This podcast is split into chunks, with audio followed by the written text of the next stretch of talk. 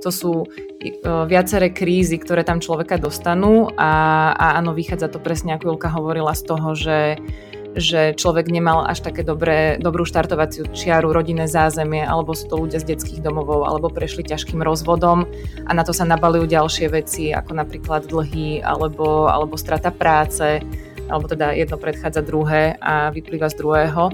Takže ono, ono není to jedna vec, pre ktorú sa človek rozhodol, že teraz som na ulici, ale, ale je to súbeh rôznych situácií, ktoré sa tomu človeku stali. V dnešnej epizóde som sa rozprával s Petrou Červenou a Juliou Bartkovou o tom, ako prežívajú ľudia bez domova nejaký styk so zdravotníckým systémom, aké majú rôzne zdravotné ťažkosti a ako možno lekári a medici im vedia pomôcť s týmito rôznymi ťažkosťami aj o tom, ako vyzerá ich príbeh v, na ulici alebo teda aj v rôznych nejakých denných centrách, ako je napríklad Vagus. Nech sa páči, toto už je Petra Červená a Julka Bartková.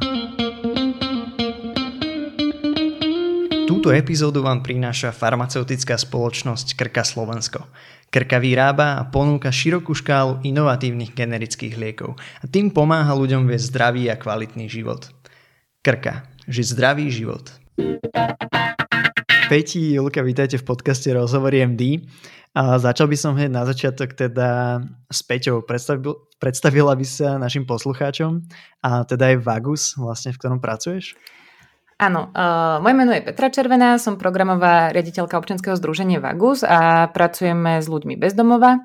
A máme také tri formy, s ktorými, uh, ktorými s ľuďmi bezdomova pracujeme a uh, jedna je street work, terénna sociálna práca, kde chodíme za ľuďmi bezdomova tam, kde žijú. Ďalšou je denné centrum, ktoré vlastne ľudia môžu navštevovať a zabezpečiť, tam, zabezpečiť si tam základné potreby, ktoré v priebehu dňa potrebujú a ďalšo, ďalším je integračný program, ktorý je zameraný na prevenciu toho, aby sa ľudia dostali na ulicu a zároveň je zameraný na to, aby, aby ľudia bývali, pretože veríme, že ukončovanie mm, bezdomovectva je práve tým, že ľudia bývajú.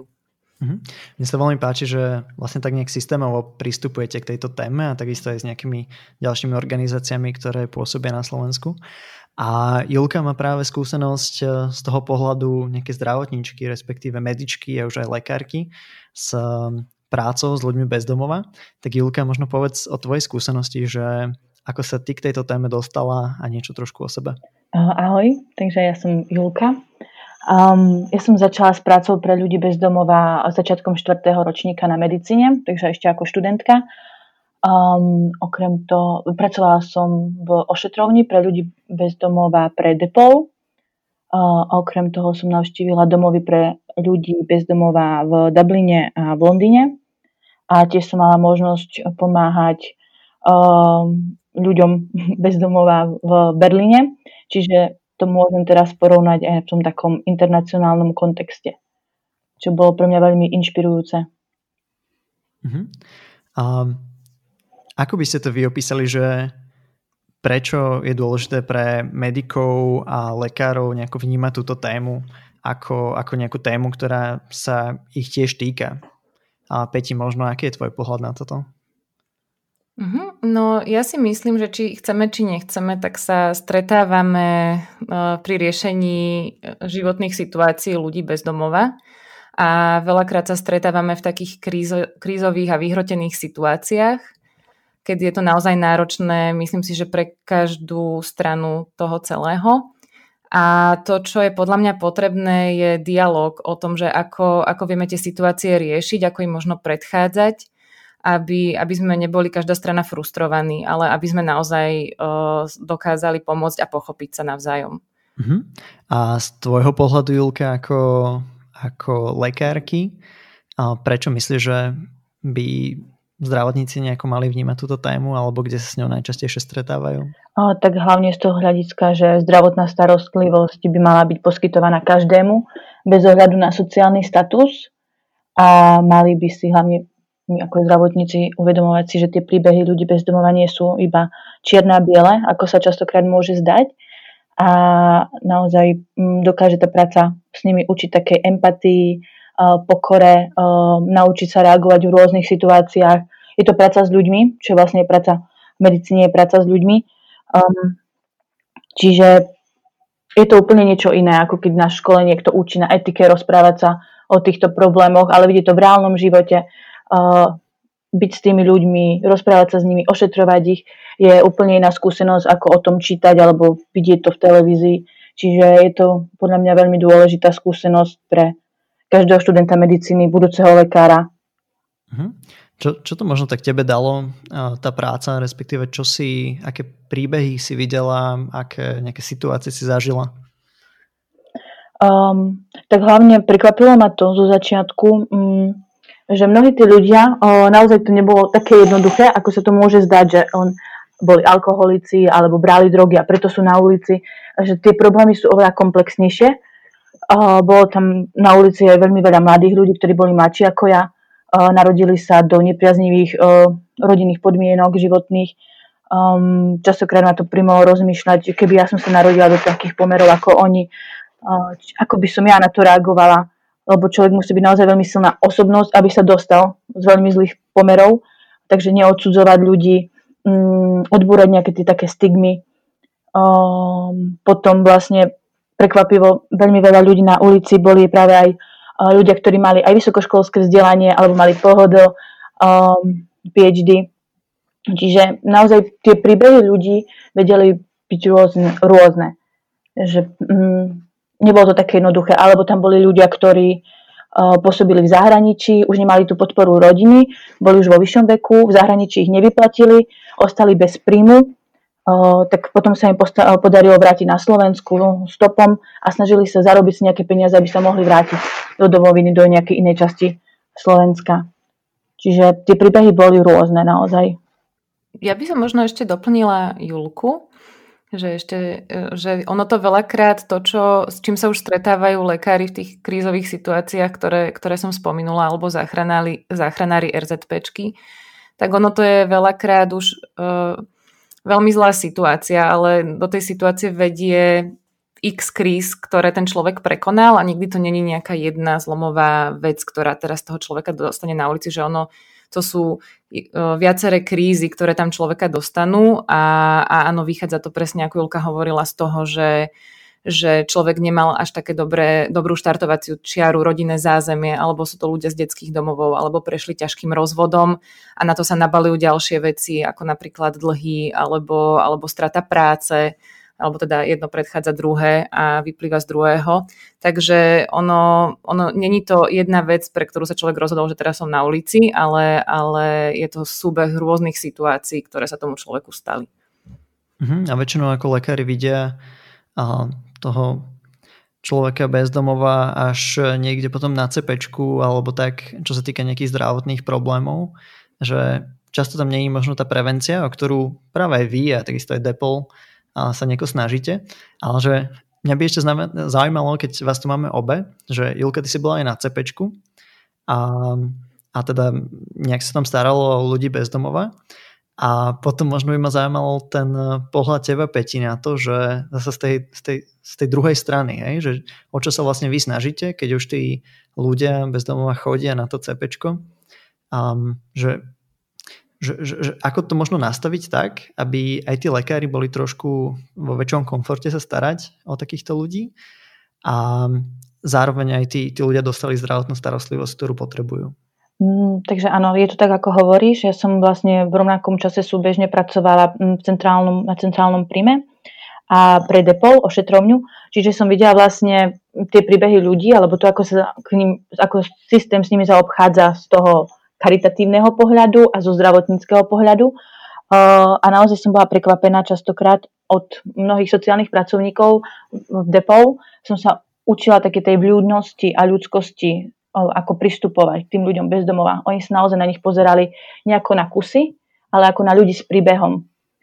A práve častokrát tí zdravotníci na tom centrálnom príjme dostávali tých ľudí bezdomova naozaj už dostávali sa k ním ľudia bezdomova v oveľa horšom stave. Mm, ja som častokrát tých ľudí, ktorí chodili na centrálny príjem, ľudí bezdomova ani nepoznala, lebo tí ľudia, ktorí chodili pravidelne do depov, do, do ošetrovne, tak oni už boli nejakým spôsobom aspoň trochu integrovaní do spoločnosti, už len to, že sa umili, prišli sa prezliecť, mali ošetrené tie rany. Uh, niekedy bolo ťažké na ulici rozpoznať pre niektorých ľudí, kto je človek bezdomová a kto nie.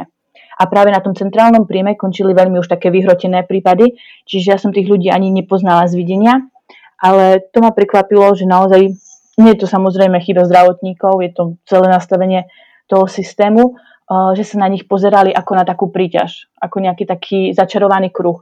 Že nevedeli, čo majú s nimi poriadne, poriadne robiť, lebo vedeli, že aj keď im pomôžu, tak tí ľudia sa vrátia, nemajú ich. Kde poslať domov sa doliečiť. A pozerali sa na to ako naozaj na takú príťaž, čo je vlastne nastavenie toho systému, ale myslím si, že mm, to, keby že už sú podchytení tí medici, akože začať od tých nižších vrstiev, už od uh, študentov na vysokých školách alebo na stredných školách, že by sa učili tej, toho dobrovoľnej práce alebo práci alebo spoznávaniu príbehov tých ľudí, tej praxi, tak by ich to mohlo učiť už tej práci už potom aj na tom vyššom stupni ako lekárov. Že mne to naozaj častokrát pomáhalo, aj keď tá situácia bola zlá, sa na nich pozerať ako na človeka, stále ako na človeka a pristupovať k nemu s úctou, či to boli ľudia, niektorí mohli byť veľmi opití, ale, mm, alebo boli naozaj v zlom stave, tak stále som sa na nich snažila pozerať ako na niekoho s príbehom. A to ma práve učilo to práca v Depol, a to si myslím, že keby bolo podchytené už od tých, u tých medikov, že by sa s nimi stretávali častejšie už počas toho štúdia, tak by sa na to pozerali inak, nielen ako na príťaž nejakého zdravotného systému. Čiže to som mala zase takú dobrovoľnú stáž z etiky a komunikácie a nejakého a takého ľudského prístupu. Okrem iného. Hej. Áno, okrem iného. Okrem tých samozrejme ďalších akože, starania sa ošetrovateľského, ale áno. Mm-hmm. A Peti, z tvojho pohľadu je to ako? Táto nejaká návšteva ľudí bez domova na cepečku a potom to ošetrovanie? No, ja, môjim cieľom je, aby čím menej ľudí bolo odkazaných na to, že musia svoj zdravotný stav riešiť na centrálnom príjme, kde sú aj lekári naozaj že preťažení a je to tam naozaj ťažké a ja tomu rozumiem a, a riešiť to preventívne, to je niečo, za čo, za čo bojujem. A, ale keď sa táto situácia stane, tak uh, premyslím, um, asi ten najzákladnejší moment je, že, že keď tam my s človekom prídeme a, a už naozaj ani my nevieme tú, tú situáciu riešiť, že potrebujeme na to odborný názor lekára, tak my tam toho človeka neprinesieme s tým, že teraz uh, im ho tam necháme a, a ďalej nás nezaujíma. Že my chceme ďalej riešiť tú situáciu, ale potrebujeme názor toho odborníka a preliečenie na to, aby sme mohli toho človeka v rámci toho poradenstva a riešenia jeho stavu viesť ďalej. Že nekončí to pre nás na tom centrálnom príjme, Takže asi, asi potrebujeme spolupracovať a, a nejaký dialog na to, že, že čo ďalej. Uh-huh. Ako ty vnímaš ten prístup zdravotnej starostlivosti? Lebo vlastne toto je jedno zo základných ľudských práv, a mať, mať tento prístup a často, teda neviem, často, možno ty mi povedz, ale že určite niektorí ľudia bez domova a si nehradia poplatky do zdravotnej poisťovne a tým pádom nemajú vlastne nejaký nárok na, na krytie nejakého liečenia ako toto riešite alebo ako vyzerá táto situácia? No ono ten dlh vzniká z rôznych, z rôznych dôvodov. je to veľmi individuálne, u koho z akých. Môže to byť spojené s tým, že človek pochádza z prostredia generačnej chudoby, kde tá informovanosť je naozaj slabá a ten človek nevie, že pokiaľ nie je zamestnaný, tak by mal byť prihlásený na úrade práce a mm, mali by sa, akože mali by byť odvody za ňoho do zdravotnej poisťovne a ak to tak nie je, tak mu narastá dlh a potom sa jedného dňa zobudia a už ten dlh existuje, keď už teda sa stretne s nejakým sociálnym pracovníkom alebo sú to ľudia, ktorí majú psychiatrickú diagnózu, ktorá nie je diagnostikovaná, nie sú schopní sa zamestnať, ani nezvládajú tieto byrokratické veci okolo a rovnako im uh, vzniká tento dlh. No a vlastne, keď tento dlh vznikne, tak tým pádom človek má nárok len na tú nevyhnutnú zdravotnú starostlivosť, eh, to znamená centrálny príjem alebo, alebo RZPčku a nemôžeme veci riešiť preventívne. Nemôžeme ísť človekom k špecialistovi a, a riešiť vec skôr, ako, ako je naozaj vážna. Uh-huh. A z tvojho pohľadu, Julka, ako to bolo? Bo ja si pamätám také nejaké príbehy lekárov, ktorí hovorili, že á, ich kolega že nezobral ani na cepečku nejakého človeka bez domova, alebo že a, kvázi nie je poistený. A stretla sa aj ty s nejakými takýmito situáciami, prípadne, že vieš, ako to riešilo na tých eh, centrálnych príjmoch? Um, tak oni už keď sa dostali na centrálny príjem, tak to už bolo naozaj uh, v tej rovine, že neod, neodkladná zdravotná uh, starostlivosť. Um, to ako aj vravela Peťa, že už tí ľudia, ktorí sú už na centrálnom príjme, už na tom nie sú dobre, uh, taký, uh, väčšinou oni, keď sú schopní sa o seba nejakým spôsobom postarať, tak oni radšej idú do nejakého denného centra, tí ľudia bezdomová, alebo si nájdu nejakú inú cestu alebo už majú častokrát oni mnohé, mnoho zlých skúseností práve z nemocnice alebo z ambulancií, kde sú na nich tí ľudia nevrli, rieši sa práve to poistenie. Čiže mnoho z nich, oni sa už aj trošku aj vyhýbajú tým, tomu kontaktu s lekármi. Keď nemusia, tak tam nejdu. Čiže tam už naozaj boli nejakí už iba v zlom stave a tí sa už museli riešiť. To už je vlastne na úrovni základných ľudských práv. A tam bol skôr problém, že potom sa kontaktovali, keď oni už niektorých už poznali, keď tam už boli opakovane, že sa kontaktovali práve nejaké organizácie, ktoré sa im venujú buď Depol alebo Vagus a riešili to s nimi, že kde ich majú previesť a ako sa to bude riešiť. A vnímali to naozaj ako takú príťaž, že stále to bolo naozaj, že máme tohto človeka a musíme vyriešiť ten problém, čo s ním budeme robiť, aj tak sa k nám vráti naspäť, uh, koľko energie a času máme do neho investovať, keď vieme, že ten problém aj tak sa objaví zás že to bol taký skôr pre nich nejaký začarovaný kruh. Uh-huh. A myslíš, že to takouto nedostatočnou informovanosťou počas štúdia alebo počas praxe, alebo že není možno ešte vybudovaný nejaký ten jasný, nazveme to guideline alebo nejaké štandardy, že OK, dojde mi takýto človek, čo mám presne robiť, kto sa o neho postará, alebo že, že kde je ten hlavný problém? Tak ono to už to, ono to môže spočívať aj v tej zdravotnej uh, poisťovni, zdravotnom poisťovni, že vlastne nevedia, alebo nie, možno presne, neviem presne ako to je, ale že už možno nie je nejako presne určené, a ako to je s tými ľuďmi, ktorí majú vlastne veľké dlhy, lebo tam sú potom nejaké zmeny v zdravotnej poisťovni. Peťa, ty možno vieš viac. Uh, neviem, či teda ti odpoviem na otázku, čo myslíš, ale ono je to v rámci poistenia, poistenia tak, že, aj, že človek musí začať splácať ten dlh na to, aby, aby mal znovu nárok na, na to zdravotné ošetrenie štandardné. A to musí byť 30, tie splátky musia byť, teda pozerala som iba jednu poisťovňu, neviem, či sa to v poisťovniach líši, ale tú, ktorú som pozerala, tak je to minimálne 30 eur mesačne, čo napríklad, keď má človek priznanú iba dávku v hmotnej núdy, ktorá je niečo okolo 65 eur, tak už mu to zobere polovicu, polovicu jeho mesačného príjmu a potom naozaj, že nemá z čoho existovať. A ešte je tam potom v prípade, že to nedokáže hradiť uh, každý mesiac, tak potom, ak nedodrží ten splátkový kalendár, tak najbližšie obdobie nemá ani možnosť ho, o neho znovu požiadať. Čiže aj toto je také v podstate pre nich neriešiteľné. Áno, čiže ja si myslím, že skôr to bolo na tej administratívnej úrovni problém. Že ani nie tak vždy na tej iba ľudskej, ale skôr tá administrácia nejako tam to zlyháva. Hm. Peti, je toto veľký problém, tieto dlhy na tej zdravotnej poisťovni? A predpokladám, že určite to nie je nezanedbateľný.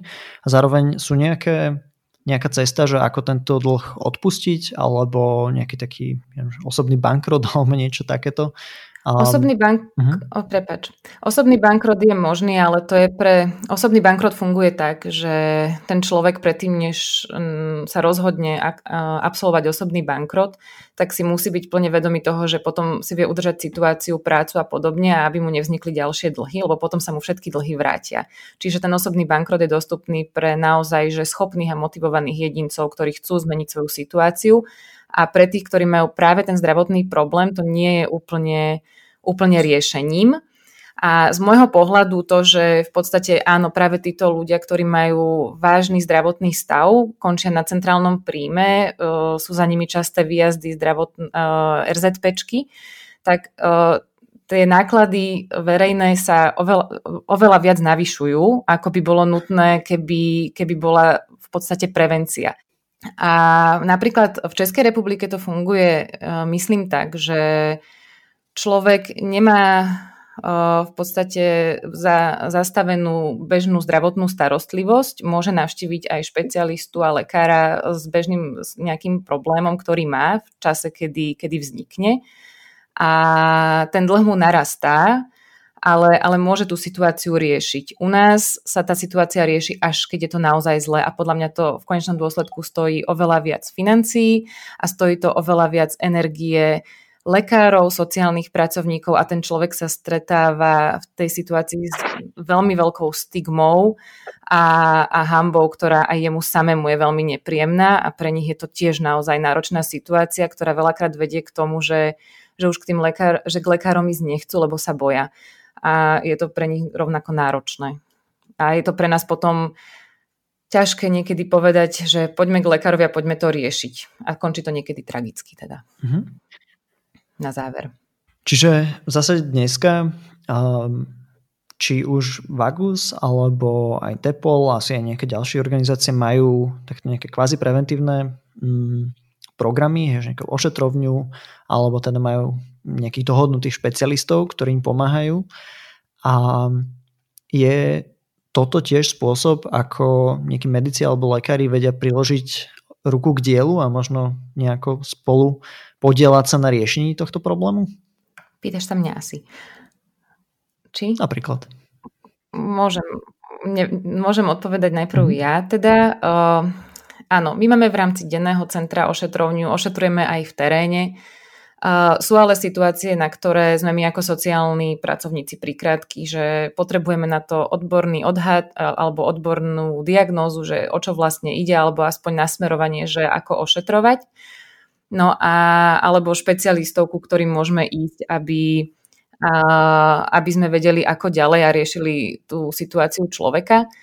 Čiže to, čo vlastne potrebujeme, je zamotala som sa, mm, že teda áno, naša ošetrovňa nejakým spôsobom udržiava uh, stav človeka. Dokážeme šetriť financie na základe analýzy, ktorú nám robil Inštitút environmentálnej politiky. Je teda tam preukázané, že, že vieme preventívne riešiť niektoré veci, ale potrebujeme špecialistov na to, aby, a, aby sme riešili tie vážnejšie veci a neriešili až tie krízové na, na centrálnom príjme a RZPčky. Napríklad situácie, v ktorých sme veľmi frustrovaní, sú ľudia, ktorí majú psychiatrické diagnózy mm-hmm. a sú vonku. Veľakrát tie psychiatrické diagnózy uh, nie sú diagnostikované a, a v podstate ten človek, odkedy tú diagnózu ani nemá diagnostikovanú, tak nemá nárok na invalidný dôchodok a zároveň nie je schopný sa zamestnať a my toho človeka nevieme dostať k lekárovi, lebo si tú diagnozu neuvedomuje. A ako vo veľmi veľa prípadoch by napríklad návšteva psychiatra a zhodnotenie stavu v teréne, diagnostikovanie bolo kľúčom k tomu, aby ten človek v podstate sa z tej ulice dostal, lebo momentom toho diagnostikovania my vieme zažiadať o invalidný dôchodok a, a ten človek sa môže dostať do zariadenia a tým pádom z ulice. Takže napríklad to je jeden z príkladov, kedy, kedy by tá spolupráca mala naozaj dopad na to, že by bolo o človeka a myslím si, že o oveľa viac ľudí, ako si myslíme, by bolo na ulici menej. Mhm, čiže v zásade ako špecialista psychiatr vie tomu človeku bezdomova s nejakou diagnózou, ktorú teda nemá stanovenú, veľmi mhm. efektívne pomôcť vlastne v jeho situácii zdravotnej a sociálnej. Áno, a je to v podstate, podľa mňa, to môže byť jedna návšteva, kedy, kedy sa s tým človekom porozpráva v teréne a stanoví diagnózu a už ten papier, ktorý, ktorý on vystaví, tak my už ho vieme použiť na to, aby sme, aby sme zažiadali o ten invalidný dôchodok a mal nejaký príjem a mohli, a mohli sme aj riešiť odkázanosť, na základe ktorej teda potom ten človek môže ísť o, do zariadenia mm-hmm. a môže v podstate po zbytok života byť v teple. Sú aj nejakí ďalší špecialisti, po ktorých sa rozhliadate? Ďalšími špecialistami sú napríklad ginekológovia, že ženy bezdomová sú tiež jedna z veľkých tém, ktoré riešime, na ktoré sa zameriavame.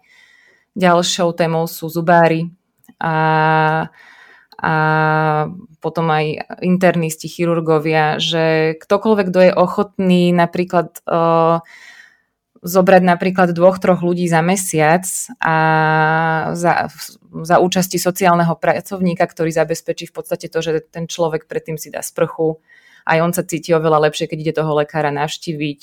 Ten sociálny pracovník tam môže plniť tú facilitačnú úlohu, keby sa niečo dialo, byť tam podporou pre toho človeka. A zároveň zaručuje to, že že ten proces s tým človekom bude mať nejakú následnosť. A, a neskončí to len tým, že sa tá stanoví diagnóza, ale ten sociálny pracovník prípad toho človeka vedie a jeho cieľom je doviesť to áno, do toho ideálne, aby človek býval. Uh-huh.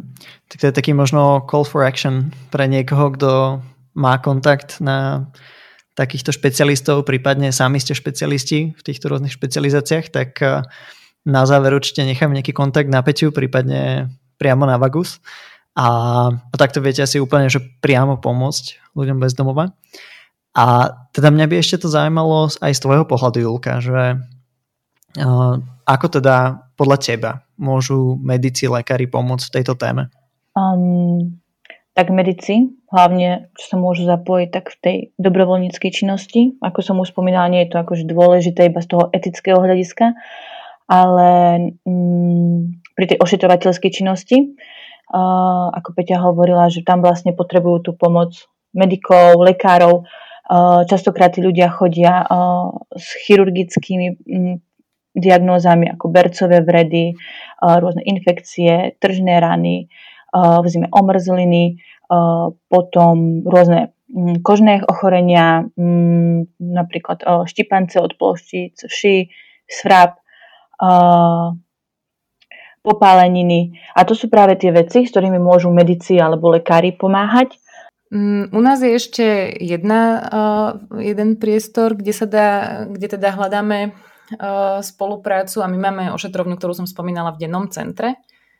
A teda na ošetrovni pracujú pravidelne sociálni pracovníci, ktorí teda majú kurz základného ošetrenia, ale čo by, a ľudia tam prichádzajú v podstate za nimi a bolo by veľmi mm, v podstate dobré, kebyže máme lekára, ktorý, ktorý je tu stabilne v nejaký čas počas týždňa, môže to byť napríklad počas dvoch hodín niekedy a, a dokáže nám pomôcť s diagnostikou ľudí a smerovaním, že, že k akému špecialistovi napríklad, alebo že pokiaľ je nejaký voľne dostupný liek, tak mu ho odporúčiť, predpísať a my potom sa snažíme zabezpečiť to, aby ten človek si ten recept mohol vybrať. Mhm, že vlastne máte aj takú ambulanciu priamo v domci, je to, nie? Tuším. Mhm, áno, mhm. na Mytnej 33. Jasné. No. A čo mňa sa ešte tak dotklo pri tej práci uh, s ľuďmi bez domova, čo ma veľmi prekvapilo, tak oni majú častokrát tie rany na nohách a je to práve kvôli tomu, uh, že oni trávia celý deň v topánkach. A nielen celý deň, ale aj celú noc. Lebo mnohí sa boja v noci vyzuť, aby im niekto tieto pánky neukradol. Čiže oni niekedy naozaj majú tie rany na nohách, majú veľké opuchy a už um, niekedy sme dokonca museli až prestrihnúť, prestrihnúť nohavice alebo ponožky, aby sme sa k tým ranám um, dostali. A to, to ma naozaj tak, viem, že vtedy sa ma to tak zasiahlo, že v akých podmienkách oni musia častokrát žiť že aj tie prevezy, oni si nie sú schopní ich spraviť sami, lebo nemajú na to podmienky, nemajú na to materiál.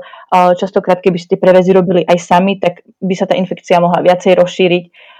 Mm, že vlastne to je nejaká taká, taká tak nejakým spôsobom suplujeme tie veci, ktoré si oni nemôžu spraviť sami.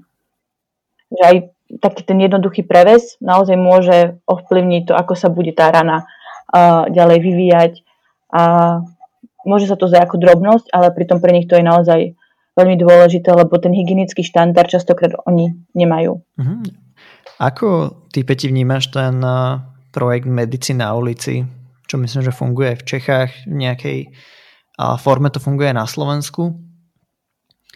Mm. Ako, ako vnímaš no, tú prácu v teréne? A takú asi ošetrovateľskú hlavne. Uh-huh.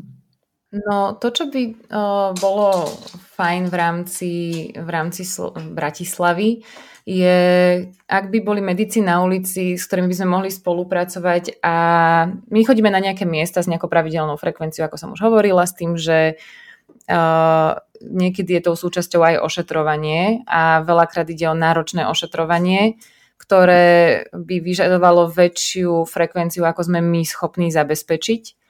A keby sme mali dva týmy, napríklad keby boli medici na ulici, ktorí vedia pokryť týchto ľudí, ktorí nie sú schopní prísť do denného centra a potrebujú ošetrenie, tak, uh, tak by v podstate sme dokázali odborne naplniť aj sociálnu prácu, aj, aj tú uh, medicínsku, alebo teda tú zdravotnú pokryť naozaj, že po odbornej stránke. Julke, ty máš nejakú uh, skúsenosť s týmto projektom? Medicína ulici? tak počula som o tom, že to robia Česi, Češi, ale osobnú nejakú, nestretla som sa s nikým od nich, iba som o tom čítala a tak. Ale myslím si, že to funguje cez rôzne organizácie, niečo aj v Bratislave. Viem, že to rieši ešte pri uh, organizácia Prima uh, alebo Equita, uh, kde chodia ošetrovať uh, pod Mozla Franconi, myslím, že to Mozla Franconi, um, ako mobilná ambulancia v teréne, tak viem, že tam sa do toho zapojilo viacero medikov. Um, tak o tomto som počula. Hej. Keby teraz e, nejakí medici mali záujem sa zapojiť, nejako pomôcť, tak aké sú všetky tie možnosti? A Peti u vás vo Vaguse a takisto potom Julka aj z tvojej skúsenosti? No jednak je to možné, teda, uh, ak by sa teda urobila nejaká skupina medikov na ulici, ktorí chcú pomáhať, tak tých spôsobov je viac, že jednak je to vytvoriť tým, ktorý v podstate pravidelne navštevuje tých ľudí, ktorí majú ten zdravotný problém a nie sú schopní napríklad prísť pod most La Franconi alebo, alebo do denného centra. A potom je to teda aj v podstate dobrovoľná účasť teda na ošetrovni, či už u nás v dennom centre, alebo v ktorejkoľvek organizácii, ktorá, ktorá ošetrovňu má. Uh-huh. A Julka z takých tých uh, praktických krokov, uh, tie ďalšie organizácie, čo robia ošetrovne, ako sa nedá nakontaktovať, alebo ako to u teba vyzeralo, že ak si začala s týmto? Um, tak vlastne viacerí medici, už keď ja som s tým začínala, tak chodili do ošetrovne pre depol pomáhať, čiže som dostala od nich kontakt na organizátorku, alebo tiež sú tie kontakty na internete, že naozaj treba, stačí googliť Uh, nie je to nejaká, nejaký zložitý proces a nie je tam ani nejaké zložité výberové konanie. Uh, stačí pár klikov na internete a, alebo sa ísť tam rovno osobne opýtať. Tí ľudia sa len potešia, všetci budú ochotne prijatí, uh, s otvorenou náručou každá pomoc bude vítaná. Uh, čiže tých možností je veľmi veľa. Um, viem, že aj keď ja som začala ošetrovať, tak ma vtedy kontaktovali viacerí medici, že sa chceli ho do tej ošetrovne prísť pozrieť, ako by to oni zvládali. Uh, čiže Mm, dá sa to. Mm, na depot stránkach napríklad sú na to kontakty, koho treba kontaktovať. A tak, takáto možnosť by bola a potom tie rôzne ostatné organizácie, ktoré sme už spomenuli, či už Vagus, či už Equita, alebo Prima, alebo mm, nejaké iné. Čiže tých možností je naozaj veľa. Až je problém podľa mňa si možno vybrať. No, u nás to viem predstaviť spôsobom, že, že jednak ľudia môžu kontaktovať priamo mňa. Ty asi na záver povieš teda, uh, akým spôsobom. A, a viem si predstaviť urobiť v podstate nejaký tím, ktorý by bol uh, napojený na náš bežný streetworkový tím, nejaký medicínsky, ktorý by v podstate na základe tých miest, ktoré máme v mape, uh, navštevoval miesta, ktoré sú uh, identifikované ako miesta, kde sú ľudia s vážnym zdravotným problémom a s potrebou ošetrenia. Uh-huh. Tak akože ak niekto teraz počúva má chuť uh, takto pomôcť, tak Peti, ako ťa najlepšie skontaktujú? Asi najlepšie je napísať na môj mail petra.cervena zavinačvagus.sk a už uh, si pravdepodobne buď napíšeme alebo zavoláme, že ako nám to bude najviac vyhovovať. Uh-huh. A Julka, keby niekto mal nejakú otázku na teba z takého toho pohľadu first hand lekárky, ktorá sa starala či už o ošetrovanie alebo aj o nejakú všeobecne dobrovol ničnú prácu, a kde by ťa mohli najlepšie zastihnúť? Uh, tak ja som aktívna na sociálnych sieťach, ja si fečím Instagram, takže môžu mi tam kľudne písať a ja veľmi rada sa snažím stále ochotne odpovedať, hlavne mm-hmm. na mhm. tieto témy. To si stále nájdem čas. Si niečo, že zavina Žilka Bartková? Alebo ako ťa nájdu? Aha, alebo mail, tak môžu aj oficiálne, keď chcú, uh, cez mail jul.bartková zavina.gmail.com tak, alebo takto oficiálne, alebo cez tie sociálne siete. Tam si myslím, že to bude trošku rýchlejšie tá odpoveď, keď budú chcieť nejaké ďalšie informácie. Jasné, myslím, že tam nájdú aj e, nejaké tvoje skúsenosti, ktoré postupne nejako zdieľaš. Ja sa vždy na záver pýtam ešte hostí takých zo pár krátkých otázok a keď máte pre mňa nejakú krátku odpoveď, tak budem veľmi rád. A tá už štandardná otázka je, že akú knižku by ste odporúčili medikom a medičkám? Možno začneme s tebou, Peti. Či už o tejto téme, alebo niečo iné, čo si myslíš, že by si mohla odporúčiť? Uh, o tejto téme by som odporúčila, je to trošku učebnicoidné, ale, ale podľa mňa dobré. Uh, je to kniha Bezdomovectví, ktorú napísal Jakub Marek, Jakub Marek Aleš Strnat a, a ešte nejakí ďalší autory. A je to taký uh, insight do toho, že, že ako uh, aké sú príčiny toho, že sa ľudia ocitajú na ulici a ako vyzerá ten bežný deň a, a veci za tým. A potom, keď z takého nejakého hm, beletrizovaného oddielu knižného, tak by som odporúčila od Remarka. On má takú knižku Na dne v Paríži a v Londýne a vlastne je to jeho skúsenosť s bezdomovectvom, ktorú on sám zažil a, a spísal, takže, takže asi by som odporúčala na túto tému toto. Mm-hmm, zaujímavé. A Julka, pre teba je to aká knižka? No, tak to je problém trošku. Takto na rýchlo mi nič nenapadá konkrétne s touto tematikou, takže asi nebudem prínosom. Asi. Tak skús kľudne s inou tematikou. Akú knižku by si odporúčala medikom, medičkám? Um, Malý strom a autor je hm, asi Carter, myslím. Áno, Carter. Áno, poznáš? Peťa? Mm-hmm. Čítala si ale nečítala som ju, máme ju v knižnici, ale mám ju iba ešte na zozname. Áno, výborne, tak chod do toho. Aha, vieš aj povedať, že a o čom je táto knižka? Je to o malom chlapcovi, indiánovi, ktorého vychovávajú jeho indiánsky starí rodičia a je to také celé v súlade s prírodou a so životnými múdrosťami podávané takou nenásilnou formou. Hmm, veľmi zaujímavé. Ďakujem Maja za, za super tip.